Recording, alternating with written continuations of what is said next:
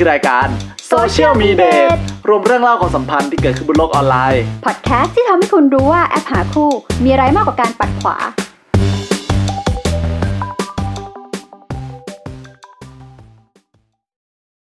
สวัสดีครับ สวัสดีค่ะ ต้นไม้ครับ ยินดีค่ะ ขอต้อนรับเข้าสู่รายการ Social Social m e Me d a Date อันนี้ก็เป็น EP แรกที่แท้จริงตบมือ เย้ ครับผมก็สำหรับ EP ศูนย์ที่ผ่านมาก็ได้รับการตอบรับที่ค่อนข้างดีนะครับ ทุกคนพูดว่าพูดผิดเยอะ ยาวไปก็จะพยายามเอาที่แนะนำติชมมาปรับก็แล้วกันใช่ค่ะนะฮะ คุณยินดีมีอะไรเสริมไหมฮะ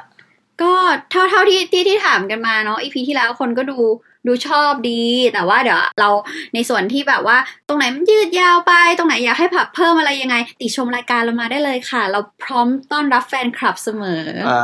โอเคครับอืมเอาไว้โอเคดังก่อนแล้วเดี๋ยวเขายิง ตอนนี้ใครบอกให้ทำอะไรทำหมดเลยค่ะ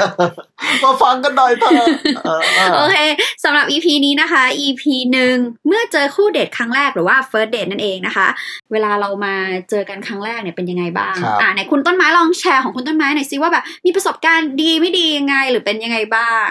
ก่อนอื่นเราควรจะเรียกว่า first date เนาะอือฮึเออเพราะว่าพอพูดว่า ประสบการณ์ครั้งแรกมันดูแบบไม่ใช่การไปเจอกันยังไงไม่รู้ แล้วมันเหมือนอะไร ก็อะอะไรก็ตามที่เราเข้าใจว่ามันเป็นการไปเจอกันไปครั้เจงอกันแรโอกเคหรือว่า first date แล้วแต่คุณละกัน ประสบการณ์ first date ของผม คือมันก็มีไม่เยอะนะ ผมเจอผมเจอคนน้อย ผมรู้สึกว่าก็ค่อนข้างดีนะ ไปในแนวโน้มที่ค่อนข้างดีคือถ้าถ้าสมมุติว่าไม่เจอคนที่ผมรู้สึกว่าถูกใจจริง ๆ ผมก็จะไม่ไปเจออะ เออเพราะงั้นผมก็แบบใช้เวลาประมาณหนึ่งในการทำความรู้จักก่อนที่จะไปเจอ ก็คือคุณเลือกที่จะไปเจอใช่ไหมเออ ไม่ได้ไปเจอด่านะครับ ก็คือโอเค ทุกครั้งไม่มีปัญหาอะไร ไม่มีไม่มีของคุณยินดีอะของของยินดีจริง ๆ ก็เออไม่เคยมีประสบการณ์แย่ๆของ first date เลยนะ คือคืออย่างน้อยๆ คือทุกคนอะตรงปกหมดเลย ไม่มีอะไรที่แบบผิดคาดหวือหวาอะไรอย่างนี้เลย แต่ว่าเออสำสำหรับยินดีอะรู้สึกว่าการที่เราไป ไปไปเจอกันอะนอกจากที่ว่าเราได้เห็นหน้าค่าตาเช็คว่าโอเคคนนี้นะเขาแบบหน้าเหมือนที่ในในรูปและอีกอย่างหนึ่งก็คือยินดีรู้สึกว่ามันจะค่อนข้างรู้สึกถึงนิสัยบางอย่างทัศนคติได้จากการที่ไม่ใช่แค่พิมพ์คุยกันอ่าเอ่อเหมือนตัวหนังสือมันไม่มีมันไม่มีอารมณ์ มันไม่มีอ่าอะไรเงี้ย แต่พอเรามาเจอเราจะได้รู้สึกว่า เฮ้ย คนนี้มีอะไรบางอย่างเออเพราะบางทีเราบางทีเราอ่านเท็กซ์ที่เขาพิมพ์มาเราก็จินตนาการเสียงในหัวเขาเอาเองอะเนาะใช่ใช่เอใช่อคือการโทรคุยบางทีมันก็แบบบอกไม่ได้เหมือนกันว่าอะตอนนี้เขาพูดด้วยน้ำเสียงแบบยิ้มแย้มแต่หน้าเขาอาจจะเอ่อแสดงอารมณ์อีกอย่างหนึงก็ได้พิมพ์ห้าสิบตัวแต่จริง ๆ ก็แบบไม่ได้หัวเราะเลยอย่างนี้ก็ไม่ได้ เออฮ่าฮ่าอืมฮ่าฮ่าอืมอ่าไม่ใช่แล้วเหมือนไม่ได้คุยกันเลย โอเค คือคือพูดง่ายๆว่าการเจอกันครั้งแรกอะสำหรับยินดีอะมันจะบอกได้เลยนะว่า คนเนี้ยจะได้ไปต่อไหมเพราะสำหรับยินดีถ้ารู้สึกว่าไปเจอใครครั้งแรกแล้วมันมีต่อม เอ๊ะ เอ๊ะ อะไรบางอย่างอะมันจะรู้สึกว่าไอเอ๊ะเนี้ยมันจะอยู่กับเราตลอดการคือคือแบบคือถ้าเซนส์แหละ เออ มันคือเซนส์อะไรอย่างเงี้ย เพราะฉะนั้นก็คือ อืม มันมันก็จะบอกตรงนี้ได้ แต่ก็ไม่เคยมีประสบการณ์แย่ๆนะคะ โอเค คืองั้นแปลว่าเราสองคนจริงๆ ก็ไม่เคยเจออะไรที่มันค่อนข้างแย่แหละอือหือแต่ทีนี้ผมไป ค้นมาในเน็ตมคือมันก็มีคนเจอเรื่องแย่ๆเหมือนกันนะอืมนี่อย่างอันนี้เลยข่าวนี้ผมไปเจอมา ชาวจีน คนจีนทำไม คนจีนนี่จริง ๆ แบบมีแทบทุกอย่างเนาะคือแบบว่าจะค่อนข้างมีเรื่องมหัศจรรย์อะไรเออให้พออ่านโจตลอดหัวเวลามาว่าคนจีนเรารู้ได้เลยว่า เตรียมเตรียมเตรียมพร้อมรับความอื้อหือ เออ คือเขาจีบกันในเน็ตเหมือนอย่างที่เราเราทำกันเนี่ยแหละพอจีบกันเสร็จปุ๊บปัดเจอตัวจริงอืมไม่ตรงปกอือหือต่อยกันตบกัน อันนี้เป็นคู่รักชายหญิง ชายหญิงคู่รักชายหญิงที่ผมไปเจอมาไปต่อยกันด้วยเหรอ แล้วก็อีกอีกข่าวหนึ่งเขาบอกว่าเป็นผู้ชายผู้หญิงคู่รักชายหญิงเหมือนกันอืมจีบกันในพวกแบบเว็บเว็บแชทอะไรอย่างเงี้ยแหละอือฮึเสร็จแล้วก็ชอบกันผู้ชายก็แบบรู้สึกว่าผู้หญิงคนนี้แหละใช่อือหือเวลาผู้หญิงมีปัญหาเรื่องตังค์โอนไวตลอดอืมโอนเงินให้ตลอด คุยกันแบบสองปีอือฮึสองปีเลยนะอ่าฮะเป็นเราเราก็มั่นใจประมาณหนึ่งแล้วอะว่าคนนี้แบบใช่แน่นอนอืมผ่านไปสองปีผู้ชายขอแต่งงานอืม ขอแต่งงานเลยขอโดแต่ยงงานที่เลยยังไม่เคยเจอตัวจริงกันอ่าฮะเจอตัวจริงครั้งแรกคือในงานแต่งอ๋อโอเค แล้วปรากฏว่าพอเปิดผ้าคลุมหน้าเจ้าสาวออกมาฟาบไม่ตรงปก ไม่คุณคือหรือว่าเขามีวัฒนธรรมอะไรหรือเปล่า คือแบบที่เขาคุคุยกันอย่างเดียวแล้วไปเจอกันในงานแต่ง คือก่อนหน้านั้นเขาต้องมีสู่คงสู่ขอจะไปเจอกันตอนเปิดหน้าเจ้าสาวเลยเหรอ ผมไม่รู้อะคือถ้าโอเค ตามเนื้อข่าว เออตามตามเนื้อข่าวที่เขาเล่ามานะคืออ่าฮะเขาเล่ามาว่า พอเปิดหน้ามาไม่ตรงปก แล้วปรากฏว่าก็เลยสืบสาวเรื่องว่าผู้หญิงคนนี้คือ คืออยากคุยกับผู้ชายคนนี้ก็เลยแบบใช้รูปของผู้หญิงคนอื่นในการคุยคุยแล้วก็ชอบแล้วเห็นฝ่ายชายโอนไวดีฉันว่านางเก่งนะ ลองคิดดูสิว่านางสองปีเนี่ยจนมาถึงวันแต่งงานได้เลยทำยังไงอะเออไม่รู้อันนี้เขาไม่ต้องรู้เคยจริมีงวิดีโอคอลกันปะคืออย่างอันเนี้ยเขาบอกเขาคุยกันในวีแชท วิชาอ๋อเออเขาก็คงมีวิธีอะ ก็โอเค ก็แปลว่าแบบ แต่ละคนก็คือมีเรื่องราวของการเจอครั้งแรกที่แบบว่าหลากหลายเนาะอ่าอ่าอ่าคราวเนี้ยพวกเราอะ ก็มีแขกรับเชิญมาอ่าแขกรับเชิญของเราก็มีการเจอกันครั้งแรกหรือว่า first date อะ ก็ที่ค่อนข้างแบบดูว่าเหมือนกันหรือหวาเหมือนกัน อาจจะชูอาจอาจจะชูอาจจะสู้ผู้ชายที่ใช้เวลาสองปีแล้วมาเจอขอแต่งงานเลยไม่ได้ อันนี้ไม่รู้เดี๋ยวต้องให้เขามาเล่าเองนะคะ เดี๋ยวขอต้อนรับ คุณโอค่ะ แขกรับเชิญของเรานะคะ สวัสดีครับ สวัสดีครับผมเย้แขกรับเชิญคนแรกของรายการเรา ตื่นเต้นไหมยินดีมากครับ โอเคครับ คุณโอแนะนำตัวหน่อยครับ สวัสดีครับ เป็นหนุ่มใต้แล้วกันครับ ผมหนุ่มใต้ที่ได้รับได้รู้จักกับเอ่อพธี่กรทั้งคู่โดยบังเอิญนะครับผมก็ ยินดีมากครับที่ได้มาเป็นหนึ่งในผู้แชร์ประสบการณ์ในครั้งนี้นะครับโอ้ครับค่ะผมยินดีค่ะที่มาเป็นแขกรับเชิญให้กับเรานะคะ คุณโอ ครับผม โอเค เราจะมาเล่าประสบการณ์เดทและการเจอกันครั้งแรกของคุณโอกันเลยดีไหมคุณโอคุณโอลองขายหน่อยว่า ไปเจอคู่เดทออนไลน์ครั้งแรกเนี่ยที่ไหนครับ ก็คนนี้ใช่ไหมครับ คนนี้จริงๆเนี่ยเราก็ทำความรู้จักกันผ่านทาง Facebook อะนะครับ ผมคุยกันใน Messenger อะไรเงี้ยครับผมเป็นคนอ่าเจอเขาเองใน Facebook อ่า แล้วก็แอดเขาไปอ๋อครับคือคนไปเจอ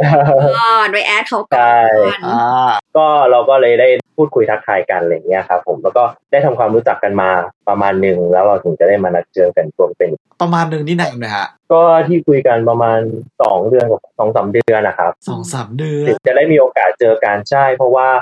หนึ่งก็คือเราเราห่างไกลกันด้วยคนละพื้นที่กันอะไรเงี้ยผมเป็นคนใต้ใช่ไหมครับ แต่ว่าคนที่ผมคุยด้วยเนี่ยเอ่อเขาเป็นเป็นคนที่กรุงเทพอะครับผมก็ทำให้เราเนี่ยไปหาไปมาหาสู่กันไม่ได้สะดวกกันเท่าไหร่อืมด้วยระยะทางก็อาจจะได้มีโอกาสใช่อ่าอืมแล้วคราวนี้พอคุยกันสองเดือนไปเจอกัน ไปเจอกันที่ไหนคะเจอกันที่แกหัวเราะเสียงหัวเราะแบบหอปัดเจอกันที่สนามบินครับ เพื่อที่เราจะไปเที่ยวต่างประเทศด้วยกันครับจะไปญี่ปุ่นครับผมไปเที่ยวญี่ปุ่นกันโดยการไปเจอครั้งแรกใช่ครับ อันนี้คือหมายความว่าไอ้สองเดือนที่ผ่านมาเนี่ยคุณแพลนเพื่อจะไปเที่ยวแล้วไปเจอกันครั้งแรกเลย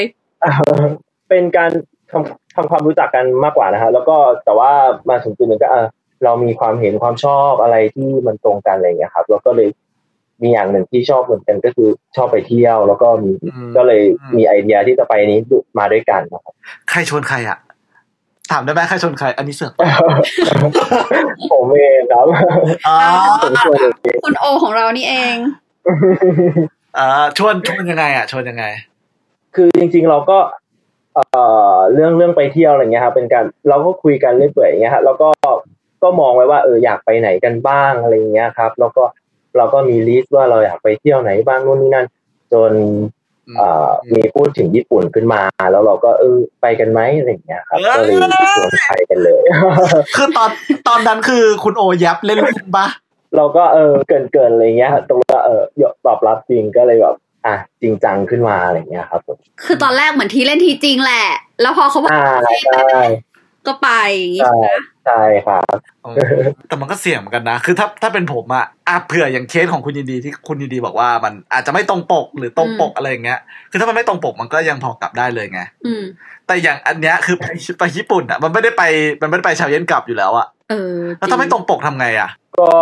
เราเรารู้สึกมั่นใจอะครับผมว่าเออเราก็คุยกันค่อนข้าง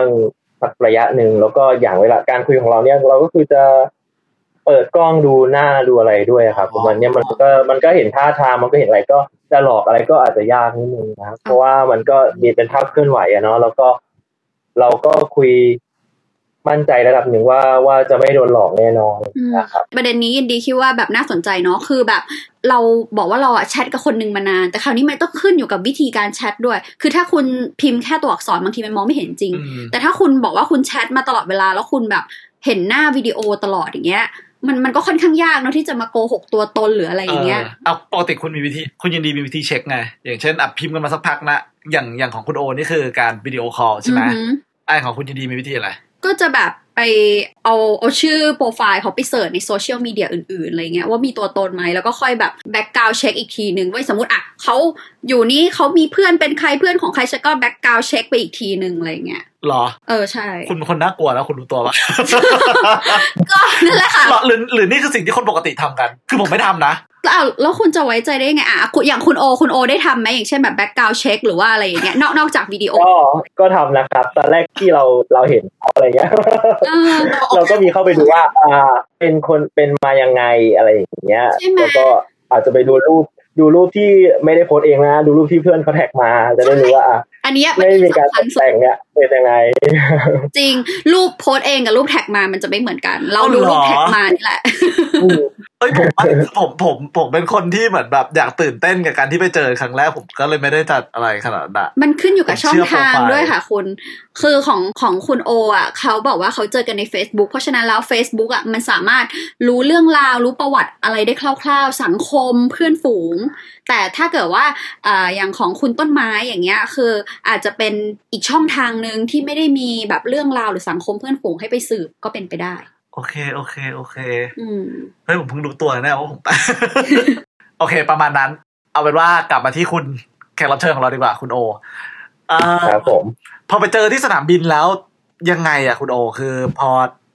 คือระหว่างขึ้นเครื่องมันมันเคอะเขินไหมก็ก็เขินนะฮะแล้วก็ตื่นเต้นเพราะว่าเออตื่นเต้นดีใจที่ว่าจะได้เจอตัวจริงแล้วอะไรเงี้ยครับ ก็เหมือนใช่กับว่าเอ่อของคุณโออะ คือมันไม่ใช่ความตื่นเต้นในการที่จะไปเจอคนแปลกหน้า แต่มันเป็นความตื่นเต้นดีใจที่จะไปเจอคนที่เราแบบ อยากเจอมาตั้งนานแล้วอย่างนี้ปะใช่เออใช่ครับผมใช่ครับมากกว่าเฮ้ยแบบในที่สุดเราจะได้เจอกันไปเที่ยวกันแล้วอะไรอย่างเงี้ย แต่อยากแอบถามว่ามันมีสักเสี้ยวในของความรู้สึกไหมเพราะว่าเฮ้ยถ้าหลังจากเที่ยวแล้วถ้ามันไม่เวิร์กอะเออจบเลยนะ อย่างเงี้ย คุณคุณคิดอย่างนี้บ้างปะก็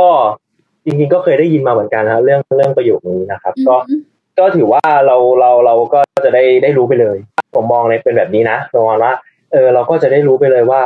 เราเข้ากันได้ไหมในระดับหนึ่งเพิ่มมากขึ้นจากที่เราแค่คุยกันด้วยอะไรเงี้ยครับ มันก็มันก็ดีนะ มันจะได้เราได้ได้ตัดสินใจได้เร็วขึ้น จากการที่เราได้ไปเที่ยวด้วยกันไปเจอปัญหาหรือว่า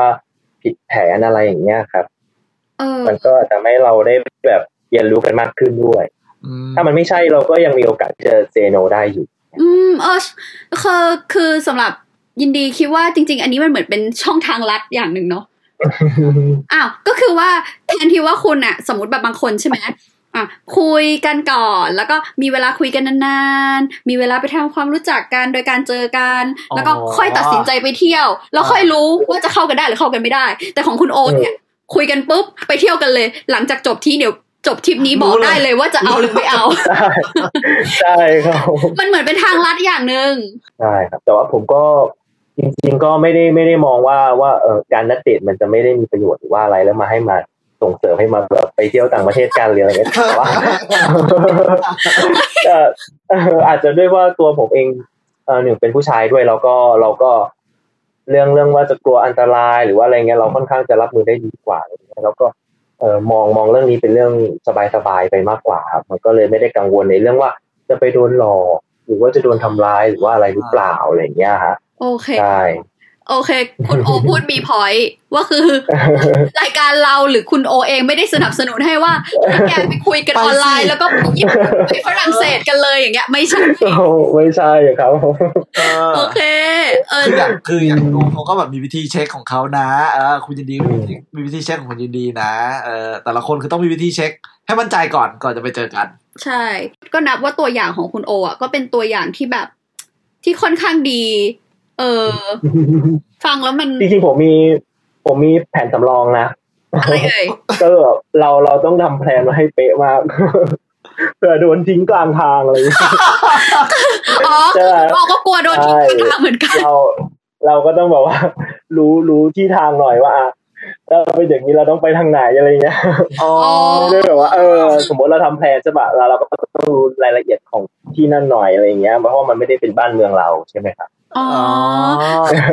คุณก็มีส่วนที่แบบโปรเทคตัวเอง ป้องกันตัวเองอ่าอยู่ดีๆ เขามาเทชั้นอย่างเงี้ย แล้วฉันจะอยู่เออญี่ปุ่นยังไงอย่างนี้ใช่ไหมเออเออใช่ครับ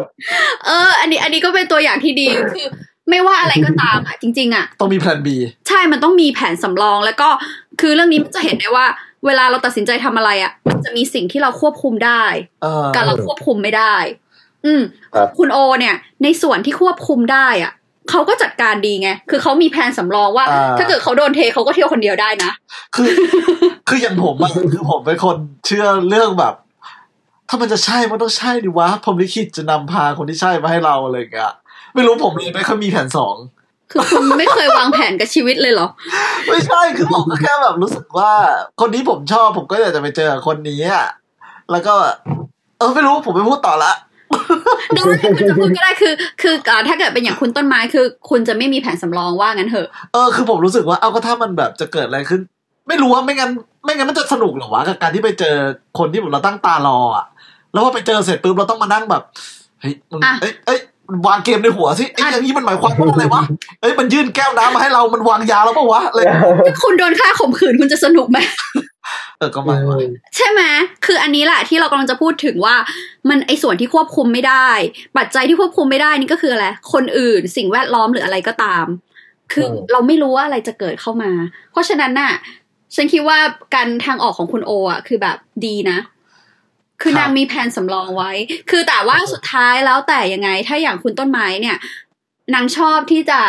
ไปตามใจต้องการ ปล่อยไปตามหัวใจอย่างเงี้ยอะก็แล้วแต่ที่เหลือคุณก็ต้องรับผิดชอบเอง ถูกไหมเออ อะไรประมาณเนี้ย ครับ เหมือนโดนด่าเหมือนโดนสอนเออเหมือนโดนสอนอะขอโทษฉันไม่ได้ตั้งใจช็อตไม่แต่อะอย่างคุณไปเจอที่ไหน คืออย่างผมเวลาผมไปนัดเจอใครอะอือหือเอ่อผมผมไม่รู้เคสอื่นของคุณโอนะ แต่เดี๋ยวผมขอเปิดของผมก่อน อย่างปกติเวลาผมไปเจอคนที่คุยในโลกออนไลน์อย่างเงี้ย เวลาผมไปนัดเจอก็จะแบบที่แบบ standard เลยคือไป ไปอ่าไปเซนทรัลไปพารากอนไปอะไรไปดูหนังอะอือหือไปเที่ยวห้างกันกินข้าวแล้วก็อือฮึจบ คือคนเยอะแยะ ไม่เสี่ยงหรอก อะ นั่นไง คือจริง ๆ แล้วอะแปลว่าคุณต้นไม้อะ ก็เลือกสถานที่ที่ไม่เสี่ยงไว้อยู่แล้วถูกปะล่ะอ่าฮะอ่า อ๋อนั่นคือนั่นคือเป็นแผนของผมเหรออะอะมันอาจจะไม่ใช่แผนของคุณ แต่ว่าอาจจะเป็นวิธีที่คุณเลือกแล้วคุณรู้สึกว่าสิ่งนั้นอะ มันปลอดภัย มันเป็นแบบคอมฟอร์ z โซนกับคุณอ่าคุณก็เลยรู้สึกว่าคุณไม่จำเป็นต้องมีแผนสำรองอ๋อหรือเปล่าหรือเปล่าคะ อันนี้อาจเอจะอจะเอออาจจะอาจเอจะอมันมันแล้วแต่ไง เพราะฉะนั้นแล้วอะ ก็ส่วนตัวคือยินดีเป็นผู้หญิง แล้วก็เป็นคนพลานอยแล้วก็ขี้กลัวมาก ยินดีก็จะค่อนข้างมีแผนสำรองไว้เสมอ เอออะไรประมาณนี้เลยค่อนข้างสนับสนุนทุกคนที่แบบยังไม่รู้ว่าจะเกิดอะไรขึ้น แล้วแบบมีแผนสำรองแบบแบ็กอัพแพนหรือว่าอะไรอย่างเงี้ยก็ก็โอเค อย่างอย่างยินดีเนี่ย เวลาแบบจะไปเจอคนหรือว่าอะไรอย่างแรกเลยคือ ยินดีจะบอกเพื่อนทุกคนเลยอะค่อนข้างเป็นเพื่อนสนิทอย่างเงี้ย จะบอกเลยว่า เฮ้ยแกวันนี้เราจะไปเจอคนนี้คนนี้คนนี้ที่นี่ที่นี่คือแล้วอะไรก็มันอวดอะเหรอ ไม่ใช่อวดสิจะเป็นการจะหายไป ใช่บอกเขาแล้วก็บางทีอะก็จะมีโค้ดนะ อ่า เราส่งสัญญาณบอกเพื่อน บอกว่าถ้าเกิดว่าเรากดหนึ่งหรือพิมพ์อะไรไม่รู้อะแล้วให้เพื่อนโทรเข้า พอโทรเข้าแล้วอาจจะแบบเอ้ยขอโทษนะ คือเราต้องไปแล้วอะอะไรแบบเนี้ยอ๋อเออ มันมันเป็นแบบคล้ายๆกับ อ่าเขาเรียกว่าอะไรเผื่อมี emergency ว่าเรารู้สึกว่าเฮ้ยเราเราเราอยากจะออกจากคนนี้แล้วอะเราอยากจะอยากจะให้เดทจบเร็วๆแล้วอะคือเราเราจะมีเพื่อนเอาไว้ทำแบบนั้น อาจจะเป็นเพราะด้วยความเราเป็นผู้หญิงแล้วเราแบบเป็นคนขี้กลัวมั้งอือืมมเราก็เป็นเรื่องที่ดีนะเราก็เลยรู้สึกว่ามันหลากหลายเห็นไหมก็เนี่ย แบบคุณต้นไม้ก็จะเป็นแบบนี้ของคุณโอเป็นแบบนี้ของเราก็เป็นแบบนี้ ครับ อืมเดี๋ยวบอกคุณโอก่อนปกติคือ รายการเราเนี่ยช่วงหลังคือจะเป็นการแชร์สถิติกับ คุณยินดี ใช่อืมครับผมอ่า วันนี้นะคะเอ่อในช่วงสุดท้ายเป็นช่วงแบบว่าถามตอบเกี่ยวกับสถิติเรื่องทั่วไปในเรื่องที่เราคุยกัน ซึ่งวันนี้ท็อปิกก็คือ first date ใช่ไหมคะครับคราวนี้เราจะไปเริ่มถามคำถามแรกเลยไหมโอเคมาคำถามแรกก็คือ สถานที่นัดเจอครั้งแรกยอดนิยม คุณคิดว่าที่ไหน ให้คุณโอตอบก่อนอ่าคิดว่าเป็นโรงหนังแล้วกันครับ อะคุณโอคิดว่าเป็นโรงหนัง คุณต้นไม้คิดว่าเป็นที่ไหนคะเอ่อห้างสรรพสินค้าอะห้างสรรพสินค้านะคะอะสำหรับคำตอบนะคะ คนที่ตอบถูกก็คือ คุณต้นไม้ค่ะ คืออย่างนี้ ในผลสำรวจนะคะ อันนี้ 67%เขาจะไปเจอกันที่ตามแบบห้างร้านอาหารหรือว่าบาร์ คือพูดง่าย ๆ ว่าจะต้องเป็นที่ที่แบบ ถ้ามีอะไรเกิดขึ้นคุณสามารถแบบหลบหนีไปได้ทันที คือเอาพูดง่ายๆว่าเป็นที่ที่คนเยอะๆอะไรอย่างเงี้ยที่เขาให้เหตุผลเนี่ยเพราะว่ามันรู้สึกปลอดภัย แล้วก็มันดูแบบบรรยากาศมันดูอ่ามัมันดู friendly มันดูแบบมันดูมีชีวิตชีวา มันมีผู้คนเดินขวักไขว่คนสองคนที่ยังไม่ชินกันอะแล้วถ้ามาอยู่ในที่เงียบๆเลยอะมันจะแบบอึดอัดไหมเออเออแต่ถ้าคุณมาอยู่ในแบบ ที่ที่เปิดโล่ง มันจะทำให้เรารู้สึกว่าเออมันไม่เงียบนะ เพื่อนผมเคยนัดเจอกับคนที่คุยกันอือหือในผับครั้งแรกที่ไปเจอกัน โอ้ไม่เงียบเลย ไม่ได้คุยกันด้วยใกล้ชิดเลยแบบตัวเบียดกันเลยเออแล้วผมว่าก็ดีนะถ้าสมมติว่าไม่ชอบใจอย่างเงี้ยเราก็แบบค่อยๆเบียดคนแล้วก็ถอยถอยหนีออกไปเรื่อยๆโอเค อะ แล้วลำดับที่สองงั้นงั้นของผมก็ตามโปรสิของคุณงั้นของผมก็ตามโปรสิครับเอ้าว่าสนามบินนะฮะอ๋อหมายถึง ของชีวิตคุณใช่ไหมใช่ใช่ครับ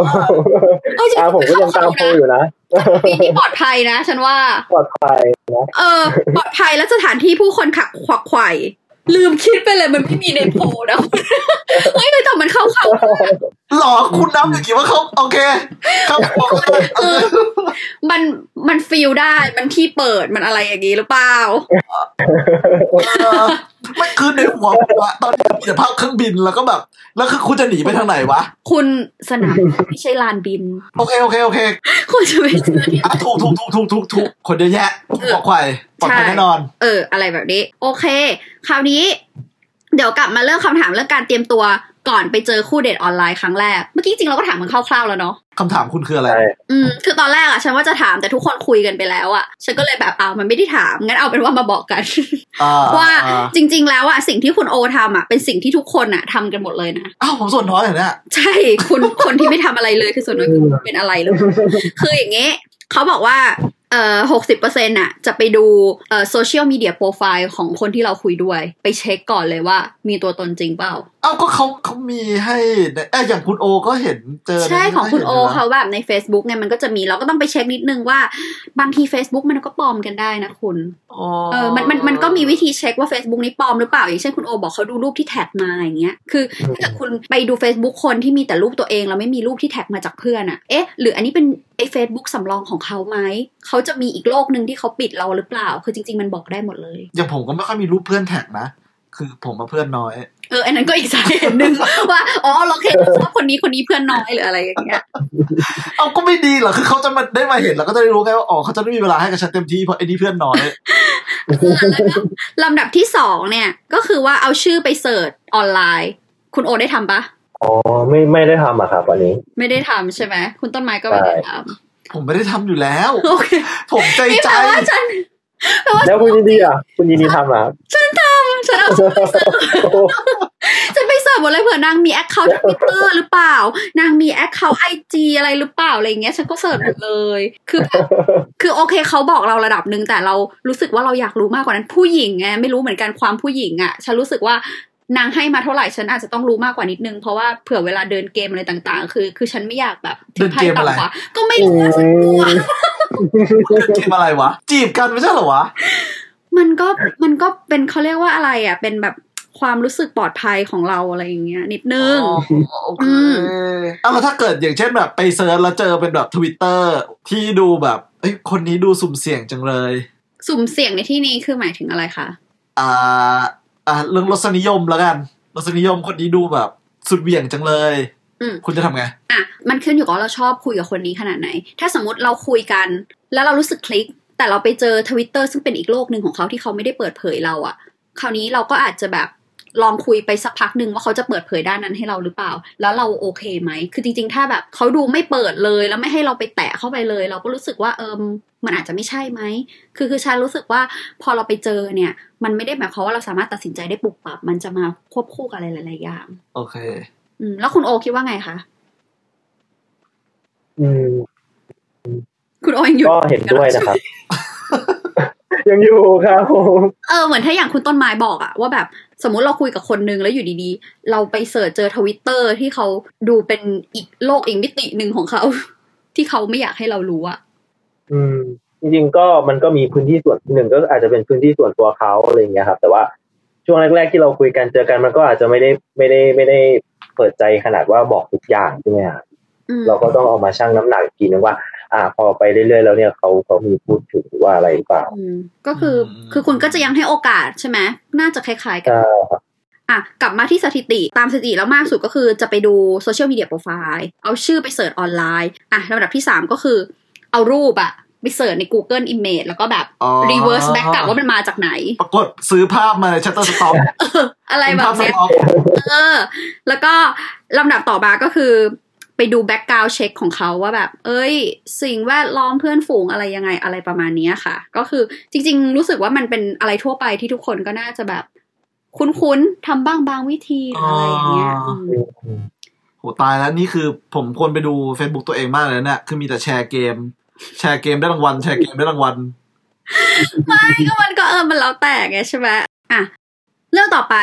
ต่อให้เราแบบสกรีนหรือว่าเตรียมตัวที่จะไปเจอคนออนไลน์ด้วยวิธีใด ๆ ก็แล้วแต่เนี่ย แต่ครับการปลอมแปลงตัวบนโลกออนไลน์เนี่ย มันมันมันก็ยังเกิดขึ้นได้อะสมมติเราเสิร์ชไปเราเจอเราก็แบบเฮ้ยมันอาจจะจริงหรือจริงหรือเปล่าไม่รู้เรื่องเนี้ย อยากจะให้คุณต้นไม้อะอะลองฟังไว้ดูว่า คนที่ไม่เตรียมตัวอะไรเลยอะอาจจะเจออะไรได้บ้าง ครับ ดีไหม อันคนี้รับยินดีไปหามานะคะ มีสถิติของอาชญากรรมที่เกิดจากความสัมพันธ์ออนไลน์เนี่ย โดยยินดีอะหา แล้วก็แบ่งออกเป็นสองเรื่องใหญ่ครับๆเรื่องแรกก็คืออาชญากรรมที่ทำให้เกิดการเสียหายทางด้านทรัพย์สินก่อนเลยอ่าเออโดนปล้นอะไรเงี้ยเหรออาจจะอาจจะโดนปล้นโดนหลอกให้โอน โดนเอาเลขบัญชีไปหรืออะไรอย่างเงี้ยอ่าคือยินดีไปไปไปไปดูมา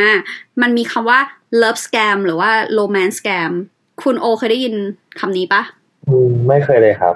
มันคือยังไงนะครับคุณต้นไม้อะฮะไม่เคยครับอะคือคำเนี้ยเขาใช้ภาษาไทยกันคำว่า พิศวาสอาชญากรรมโอ้โหคือนี่ยังกันหนังโบราณ คือไอ้ love scam เนี่ยนะ คือเป็นการแบบหลอกลวงเอาเงินหรือทำหรือทำผิดกฎหมายผ่านช่องทางการสื่อสารต่างๆ ทั้งในโซเชียลเน็ตเวิร์กโปรแกรมแชทหรือแอปหาคู่อะไรประมาณเนี้ยฮะคือเป็นการแบบที่คนหนึ่งอาจจะสร้างโปรไฟล์ปลอมให้ดูดี แล้วก็ออกมาแบบหลอกให้คนโอนเงินให้ โดยมักจะบอกคนนั้นว่าอยากแต่งงานนะ อยากบินมาหานะ โอนโอนเงินให้หน่อยหรือประมาณว่า ฉันรักเธอมากแต่ฉันป่วยหนัก หรือลูกฉันป่วยหนักหมาฉันจะตายโอนเงินมาช่วยหน่อย คือมันจะฟีลเหมือนกับใช้ความพิศวาสในใช้การหลใช้อกคลวามวงรักในการหลอกล่อใช่เขาก็เลยเรียกว่าพิศวาสอาชญากรรมโอ้โห ในข้อมูลในไทยเนี่ยอันนี้นะคะจากประชาไทยเขาบอกว่าปี 2015 มีผู้ร้องเรียนคดีพิศวาสอาชญากรรมในไทยเนี่ย 80 คดี มูลค่าความเสียหาย 150 ล้านบาทฮะอืม ในปีโอ้2015 เยอะมากคุณแล้วในช่วงเดือนมิถุนายนในปี 2018 ถึง 2019 มีผู้ร้องเรียนคดีพิศวาสอาชญากรรม หรือผ่านการรู้จักหรือว่าพบรักออนไลน์อะ332ราย รวมมูลค่ากว่า 193ล้านบาท ก็คือพูดง่ายๆว่าจากปี 2015 มาถึงปัจจุบันเนี่ย มันเพิ่มขึ้นมาแบบประมาณ 3 เท่าได้คือเพิ่มขึ้นมาเยอะเลย ผมว่าคุณจะสรุปว่าคนที่เล่นเดทติ้งแอปอะไรพวกนี้คือคนรวยทำไมแต่อแบย่าบงนั้นก็ได้สามร้อยคดีมันต้องแบบเกือบสองร้อยล้าน อันนี้มันข้อมูลในไทยเปล่า คือคนไทยหลอกง่ายเปล่า ในความคิดยินดีตอนนั้น ในความคิดแรกก็เลยลองไปหา ลองไปหาข้อมูลของอะเราประเทศเพื่อนบ้านดูสิงคโปร์มีปะสรุปว่าสิงคโปร์ปี 2018 อะ เขาก็มีคดีฟ้องร้องเกี่ยวกับแบบ love scam อะไรอย่างเงี้ยประมาณ660เคส มากกว่าเท่าตัว แล้วคราวนี้ก็เลยอะหรือเราลองไปทางแบบไหนอเมริกาหน่อยสิคือมีหน่วยงานเรียกว่าแบบคณะกรรมาธิการการค้าแห่งสหพันธ์เขาจะดูแลเกี่ยวกับควบคุมกิจการต่างๆ ในพาณิชย์อิเล็กทรอนิกส์เนี่ยเขาบอกว่ามีคน report case แบบเนี้ยประมาณ 25,000 เคสคุณโอ้โหเออนี่เป็นมูในลปีค่าเท่าไหร่เนี่ย2019 ของเขามูลค่าประมาณ 200 กว่าล้านดอลลาร์เท่าไหร่อะโอ้คุณโหเยอะมาก อะสรุปว่ามันจะเพิ่มขึ้นแล้วก็สัมพันธ์ไปทั่วโลกเออ คือมันเพิ่มมากขึ้นแล้วก็เม็ดเงินมันเยอะมาก คราวนี้กลับมาสู่คำถามนะคะ จะถามคุณโอ กับคุณต้นไม้ว่า คุณคิดว่าคนที่เป็นเหยื่อในเลิฟสแกมเนี่ย ส่วนใหญ่จะเป็นผู้หญิงหรือผู้ชายคะ เดี๋ยวเดี๋ยวผมก่อนบ้าง อะอะอ่าขอเท้าความคราวที่แล้วอืมอืมอืมคุณเคยถามผมว่าคิดว่าผู้ชายหรือผู้หญิงเล่นเยอะกว่าใช่ไหมอืมแล้วคำตอบที่ถูกคือผู้ชายเล่นเยอะกว่า เพราะงั้นผมตอบว่า ผู้ชายแล้วคิดว่าอายุประมาณยี่สิบเพราะว่าช่วงนั้นกำลังกระเฮี้ยนกระหือรือกระสับกระส่าย โอเค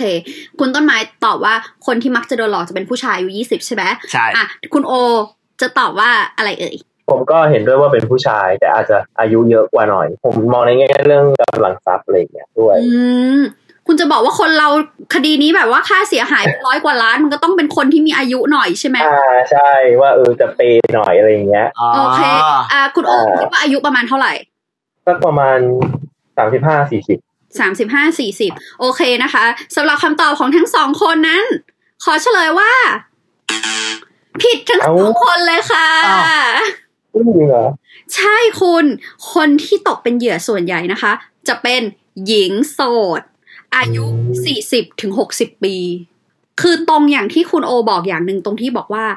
การที่คนเราจะโดนหลอกเงินได้เยอะๆอะมันจะต้องเป็นคนที่มีฐานะมีการงานมั่นคงแล้วเออไม่แปลกเออเพราะถ้าจะถูกโดนหลอกกันได้เยอะเดี๋ยวก็ต้องมีเรางิได้ยอะเป็นล้านอะก็ต้องรวยใช่ปะคือมักจะเป็นคนที่มีการศึกษาดี ฐานะดีด้วยวัยแบบสี่สิบหกสิบอะอาจจะต้องแบบเหงาแล้วยังโสด คือแปลว่าคือคุณพร้อมทุกอย่างแล้วอะคุณพร้อมเปย์คุณพร้อมอะไรหมดอะอ่ามันก็เลยเป็น ค่อนข้างเป็นเหยื่อส่วนใหญ่ บางคนอะเขาก็รู้ว่าหลอก แต่ก็เต็มใจให้หลอก เต็มใจโอนเออคือเขามีตรงนั้นน่ะ มันเหมือนกับ คุณเหงาคุณไม่มีอะไรคุณมีแต่เงิน คุณใช้เงินซื้อก็ได้ไหมล่ะเฮ้ยเขาอยากได้ความสบายใจจากผมไหมอะเออ อะไรอย่างเงี้ยเหมือน ผมมีให้เลยนะผมคือมีมีความอะไรสบายใจให้เหลือเฟือมัมานกมีเลยอะไรให้โอเค คราวนี้ก็คือ เราต้องบอกก่อนว่าที่เราเห็น report มาว่าแบบเฮ้ยความเสียหายเท่านี้คดีเท่านี้แต่จริง ๆ คดีพวกเนี้ย ผู้เสียหายเขาไม่ค่อยกล้าดำเนินคดีนะคุณ เพราะว่าอะไรอะอายอายอายเหรออย่างหนึ่งถูกคุณสมมติเอาจริงเหอะถ้าคุณโดนหลอกคุณอยากไปบอกใครปะอืม ผมอยากบอกตำรวจอะโอเคคือบอกตำรวจมันก็ต้องขึ้นลงขึ้นศาลอะไรมันมันมันมีข้อจำกัดเรื่องหลักฐาน คือการที่คุณจะไปบอกตำรวจว่า เฮ้ยคุณอะโดนหลอกนะ คุณต้องเอาหลักฐานให้ตำรวจดูหลักฐานก็คืออะไรอะแชทคุยกันไงบ้าจริงคือใครอยากจะทำแบบนั้น คือต้องเข้าใจเพราะฉะนั้นคดีที่เราเห็นว่าเอ้ยมันโดนฟ้องร้องมา จริง ๆ มันน่าจะมีเยอะกว่านี้อีกเยอะอ๋เลอยแต่คนเขาอายไงอืม คนส่วนใหญ่ยังคิดว่าเรื่องแบบนี้มันดำเนินคดีไม่ได้ คนยังไม่เข้าใจในเรื่องกฎหมายเท่าไหร่ คิดว่าเราโอนให้เขาเองอะมันอ๋ออ๋อก็มันเราจำยอมผิดนี่หว่าเองอะอะไรอย่างเงี้ยเสน่หาล้วนใช่ใช่ใช่อะไรประมาณนั้นเองค่ะ ต่อมามันอาชญากรรมทางที่ทำให้เสียทางด้านทรัพย์สินไปแล้วใช่ไหมอันนี้เป็นอาชญากรรมที่ทำให้เกิดความเสียหายทางด้านร่างกาย มีข้อมูลมาจากหอสังเกตการณ์อาชญากรรม แล้วก็กระบวนการยุติธรรมทางอาญาของที่ปารีสในปี 2013 กับ 2014 นะคะคำถามที่ยินดีจะถามถามว่า เปอร์เซ็นต์การโดนข่มขืน หลังจากการไปเจอกันในไนท์คลับกับการไปเจอกันใน online dating อันไหนมากกว่ากัน คุณโอคิดว่าอืมอันไหนจะมีเปอร์เซ็นต์การโดนข่มขืนมากกว่ากันคะ online dating แล้วกันครับอะ online dating นะคะ แล้วก็ครับของคุณต้นไม้ล่ะคะเออผมจริงๆผมก็อยากเลือก online dating นะ แต่ว่า คุณโอตอบไปแล้วก็ผมตอบไปอันหนึ่งตอบเหมือนกันก็ได้นี่นะเออเอาผมเอาผมความตอบคิดนะครับคุณผมตอบนะครับ คุณตอบไนท์คลับใช่ไหมคะ เพราะฉะนั้นคำตอบของคุณต้นไม้ ถูกต้องนะคะ เขาบอกว่าการนัดเจอกันออนไลน์ มีเปอร์เซ็นต์การโดนแบบข่มขืนน้อยกว่าการนัดเจอในไนท์คลับสามถึงสี่เท่าเลย โอ้อ๋อหมายหมายถึงการเจอคนแปลกหน้าในไนท์คลับ กับการเจอคนแปลกหน้าใน ก็คือการไปนัดเดทกันอ๋อโอเคเอออ๋อครับ ไอสถิติเนี้ยคือมันเอามาเทียบกันให้ดูเฉยๆว่าเฮ้ยจริง ๆ แล้วอะไอไอการเจอกันแล้วมันทำให้เกิดเรื่องเรื่องไม่ดีเกิดขึ้นอะเรื่องข่มขืนเรื่องอะไรอะจริง ๆ การเจอกันช่องทางอื่นอะมันก็เยอะกว่าการเจอกันออนไลน์อีกนะเอออย่างที่บอกอะว่าอาชญากรรมที่มันสัมพันธ์กับ online dating อะมันมีมากขึ้นเรื่อยๆ คือส่วนตัวคิดว่าด้วยค่านิยมที่คนมันแบบมันเล่นมากขึ้นอืม community ของ online dating หรือว่า dating app อะมันกว้างขวางขึ้น มันไม่ก็มันก็ไม่แปลกที่มันจะดึงคนเข้ามาหาผลประโยชน์ในนี้มากขึ้นเนาะคราวนี้ก็คือตัวเราเองนั่นแหละที่ต้อง save ตัวเองให้มากที่สุดเพราะเหมือนกับเราเอาตัวเองไปอยู่ในที่ที่สุ่มเสี่ยงมากขึ้นหรืออะไรก็ตาม ครับ โอเคนานแล้วเดี๋ยวเรามาสรุปของ EP นี้กันดีกว่า first date คือ มันก็มีทั้งสถิติที่ออกมาแบบไม่ดีอย่างที่คุณยินดีเตรียมมาหรืออย่างที่เราเห็นกันในข่าวเนาะอือฮึแต่มันก็มีเรื่องดีๆ ที่เกิดขึ้นอย่างคุณโอเองที่ได้ไปเจออคือต่อให้ไปเจอกันที่ สนามบินแล้วไปเที่ยวญี่ปุ่นกันก็ตามเออมันก็เป็นเรื่องดีๆ เพราะว่าเขาได้เตรียมตัวมาดีแล้ว ใช่ คือคุณโอเขาก็มีแบบแบ็กอัพแพนคือพูดง่าย ๆ ว่าเขาเตรียมตัวในส่วนของเขามาดี ครับ อืม คราวนี้คือทางเราเองอะเราก็รู้สึกว่าเราอะไม่สามารถบอกได้หรอกว่า คุณจะไปเจอคนแบบไหน คุณจะลงเอยแบบดีๆ หรือคุณจะไปลงเอยแบบอืมเรื่องไม่ดี ไม่รู้หรอกว่าเรื่องของคุณมันจะอยู่ในหมวดไหนกันแน่ คุณใช่เองก็ยังไม่รู้หรอก ไม่มีใครรู้เลยค่ะ แต่ยังไงก็ตามนะคะโซเชียลมีเดียก็จะเป็นกำลังใจให้ทุกคนค่ะเอาเหรอเป็นได้แค่นั้นเองเหรอ เราทำอะไรให้มากกว่านี้ไม่ได้ค่ะ เพราะว่าคนที่จะรู้ว่าจะเกิดอะไรขึ้นอะ ก็คือ ตัวคุณเอตัวงคุณเองนั่นแหละค่ะ ก็คือขอให้ทุกคนโชคดีแล้วก็สุขสมหวังใน first date แล้วกันค่ะครับผมก็ขอบคุณคุณโอมากครับที่มาแชร์ประสบการณ์ในวันนี้ครับ ครับผมยินดีครับ ครับค่ะขอบคุณมากครับ ขอบคุณค่ะ สวัสดีค่ะ